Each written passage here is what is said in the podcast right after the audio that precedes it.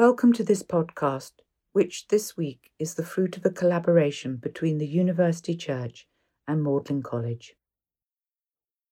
St. John the Baptist's Day is marked at Magdalen by a university sermon, traditionally delivered from the stone outdoor pulpit in St. John's Quadrangle. When the college was established in the mid 15th century, it took over the buildings of a hospital dedicated to St. John the Baptist, so the feast has always been important here. In later years, there are reports of the quadrangle being decked with branches in an attempt to conjure the wilderness in which St. John originally preached. The sermon was taken indoors in 1766, most probably due to fears that the practice resembled the outdoor preaching of the Methodists. The outdoor sermon was reinstated in 1896 and continues to this day. The practice of delivering university sermons also dates back to the earliest days of the University of Oxford. Each year, preachers from a variety of different traditions are invited by the Vice Chancellor to deliver sermons before the university. These sermons provide an opportunity to hear thinkers from a range of disciplines and perspectives, drawing together the life of learning, spiritual discovery, and the quest for truth. We welcome Bishop Humphrey Southern, the principal of Ripon College, Cuddesdon, as our preacher today. Let us pray. Almighty God, by whose providence your servant John the Baptist was wonderfully born and sent to prepare the way of your Son, our Saviour, by the preaching of repentance. Lead us to repent according to his preaching, and, after his example, constantly to speak the truth, boldly to rebuke vice, and patiently to suffer for the truth's sake. Through Jesus Christ, your Son, our Lord who is alive and reigns with you in the unity of the Holy Spirit, one God, now and forever. Amen.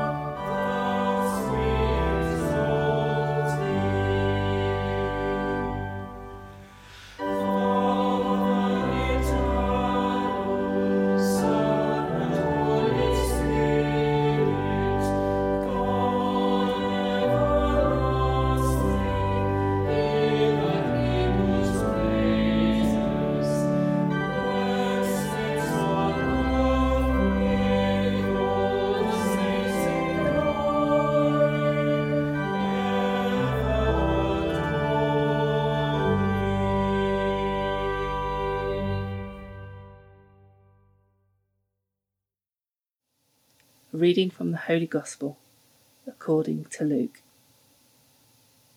Now the time came for Elizabeth to give birth, and she bore a son.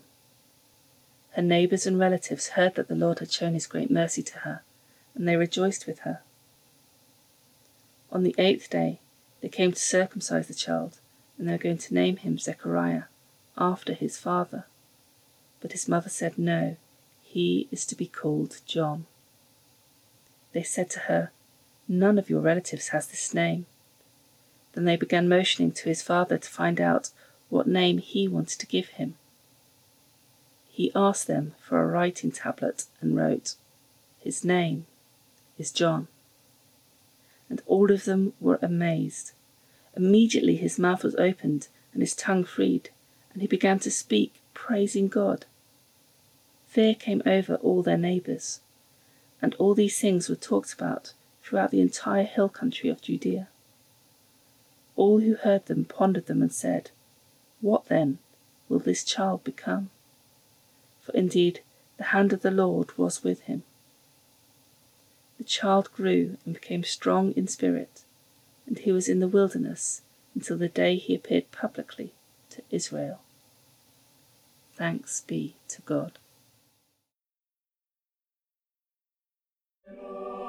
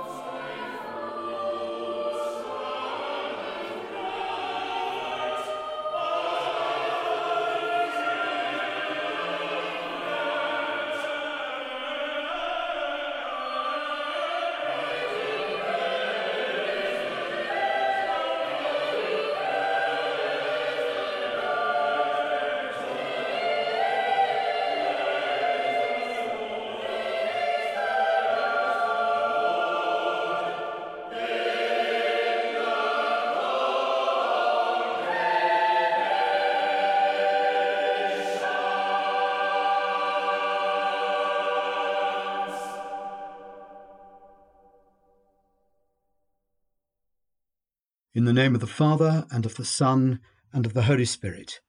Amen. Children of the rectory, or of the manse, proverbially conform to one of two types. Either they are mice, pious, quiet, committed to good works, or they are tearaways, rebellious, outrageous, repudiating all that has nurtured them. I speak not as one such myself, but as one who's had a share in producing a couple. John the Baptist was, in a sense, a child of the rectory, or perhaps we should say of the close, his father Zechariah being a priest of the temple, which must equate, at least to some degree, with being a sort of cathedral canon. And as a child of the close, or in Oxford terms, of Tom Tomquad, John conformed rather more to the rebel tearaway template than to the mouse model. Before he was born, his father was visited by an angel, which is an unusual circumstance even in Tom Tomquad. And Zechariah was struck dumb, which many might feel is not an unusual enough circumstance when it comes to the senior clergy. And then, at the time of his birth, there was a dispute over his name, and his mother asserted herself, and convention was set aside. Indeed, much was done that was, in that favourite word of our time, unprecedented. But perhaps strangest of all is that final summary verse describing his upbringing. The child grew and became strong in spirit, and he was in the wilderness until the day he appeared publicly to Israel. It's an unconventional rearing for a clergy child, indeed, for any child, an unconventional rearing for a child of the temple, and certainly one that contributed, in John's case, to a very singular outcome. Born, as we may say, into the establishment, John grew and eventually emerged as a distinctly non establishment figure.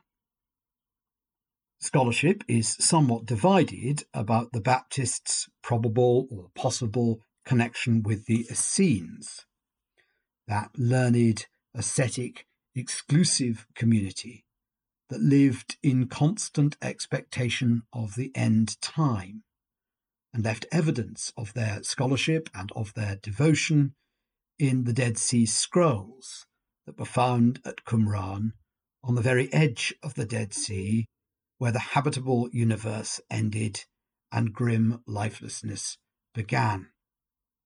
A community living at the ends of the earth and awaiting the end of the world. Whether or not John was a member of this community or associated with it, his witness and his message was distinctly anti establishment, combative, apocalyptic the Sadducees, temple folk, elite, religious establishment types, and the Pharisees, conscious strivers after godly perfection and purity, faithfulness to the law, were to John alike vipers, along with, in Luke's account, everyone else in the crowds who came out to see him. John wins few prizes for charm in preaching. His was a message of radical challenge based on the notion of repentance, of metanoia, of personal transformation, of deliberate turning away, indeed of rebellion from the old ways and accepted norms. It was as applicable to the tax collectors and the soldiers who were in the crowd that came to hear him as to the ordinary folk who were oppressed by them.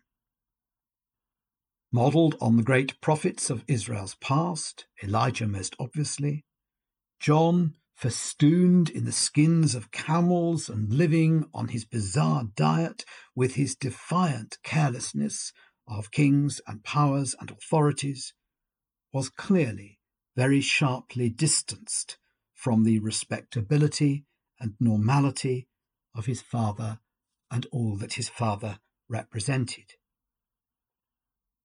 This surely should be of interest to us.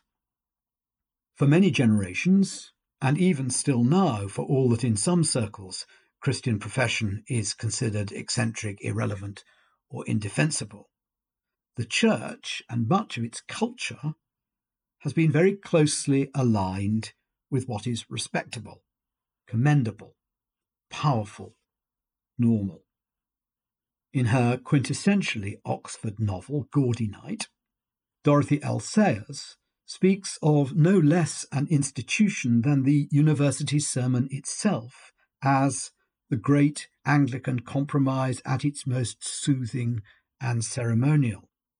The university and the Church of England kissing each other in righteousness and peace, like the angels in a Botticelli nativity. It's a vignette of this event, of a religious social culture to which this event belongs, yet in which the saint whom we honour today feels like a very uncomfortable and improbable participant. Maybe there's something suggestive about the anomaly. Or maybe not, it may be contended. For that privileged, leisured, complacent symbiosis that Sayers describes is surely a thing of the past. The Church is not listened to with deference or respect any more, and nor does it deserve to be. To be sure, it may still retain some vestiges of privilege or of attention, but they're mainly ceremonial and rapidly becoming quaint or even unacceptable. Within its own discourse and reflection, the Church, it may be felt, is much more characterized in our times by anxiety than by complacency. And where it does have things to say, they're more likely to be distant from than deferential to what is being said in government or seats of privilege or power. And just in case we miss that message, they are consciously labelled as prophetic. Maybe, after all, the instinct, if not the culture or mode of address of the Baptist, is more influential than may have been thought. In the end, of course, it's a matter of opinion, so there's scope for endless delightful diversion and dispute as we reflect on the question. But our celebration of John the Baptist, whether characterized by ironic ruefulness or hopeful defiance or something in between, can be seen to be set in the context of circumstances and a sweep of history that gives rise to precisely this kind of reflection. It also, and even more insistently, is this year set in the context of upheaval. Dare I, in my turn, use the word unprecedented in this context? Turmoil. If not the end of the world at the ends of the earth, the pandemic induced paralysis of so much of our life that is known and familiar, the frantic speculation about what will be the new normal and whether we will recognize it when it is established, and the critical questions that we've been looking at about values and especially the value of human life, whether the lives of patients in hospitals or of black lives in communities where they've been habitually overlooked and underheeded for so long. All of this wondering and worrying is the context for our celebration of the Baptist today. So, what will repentance, metanoia, turning around, the very heart of his proclamation, look like in this context? It may well be that these systems and habits that have shaped us, the world of the close and the quad, the reasonable and the evolved, will prove resilient and capable of recovering and again holding sway. Or alternatively, maybe it will be that the spirit of the one raised in the wilderness will be appropriate and suggestive for a new wilderness normality, where the old idols and certainties must fall, and disturbing, unconventional promises be brought to fulfillment. Amen.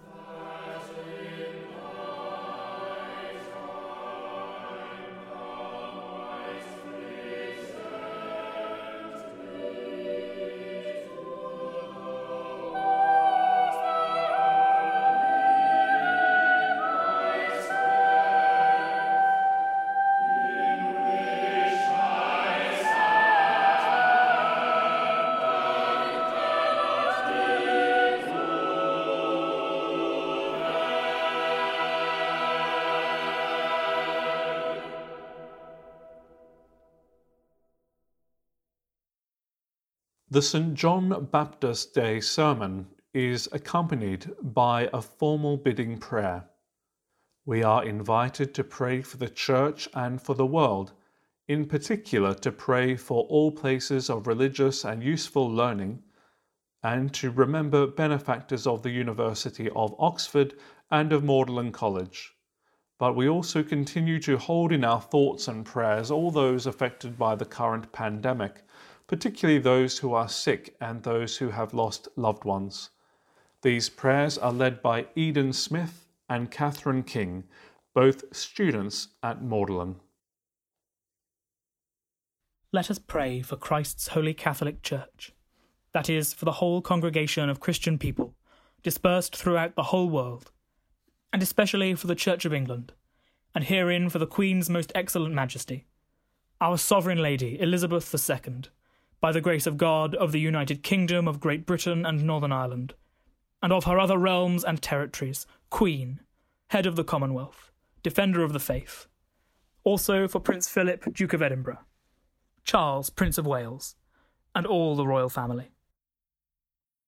Let us also pray for the ministers of God's holy word and sacraments, archbishops and bishops, as well as other pastors and curates, for the Queen's most honourable council, for the High Court of Parliament, and for all the nobility and magistrates of this realm, that all and every of these, in their several callings, may serve truly and diligently to the glory of God and the edifying and well governing of his people, remembering the account that they must make.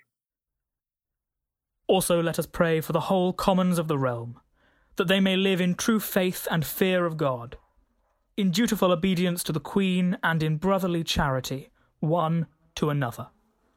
And that there may never be wanting a succession of persons duly qualified for the service of God in church and state, let us implore His especial blessing on all places of religious and useful learning, particularly on our universities, and here in Oxford, for the Right Honourable Lord Patten of Barnes, our Chancellor, for the Vice Chancellor, for the doctors, the proctors, and all heads of colleges and halls with their respective societies. More particularly, we are bound to pray for the good estate of the Cathedral Church of Christ, and therein for the very Reverend the Dean, the canons, the students, and all other members of that royal, ancient, and religious foundation. That here, and in all places specially set apart for God's honour and service, true religion and sound learning may forever flourish and abound. To these our prayers, let us add unfeigned praises for mercies already received, for our creation, preservation, and all the blessings of this life, particularly for the advantages afforded in this place by the munificence of founders and benefactors such as William of Waynflete, Bishop of Winchester, and sometime Lord High Chancellor of England, sole and munificent founder of St. Mary Magdalen College. But above all, ye shall praise God for his inestimable love in the redemption of the world by our Lord Jesus Christ, for the means of grace and for the hope of glory. Finally, let us praise God for all those who are departed out of this life in the faith of Christ, and pray that we may have grace to direct our lives after their good example, that, this life ended, we may be made partakers with them of the glorious resurrection in the life everlasting. Through Jesus Christ, our blessed Lord and Saviour. We continue in prayer as we listen to John Sheppard's setting of the Lord's Prayer.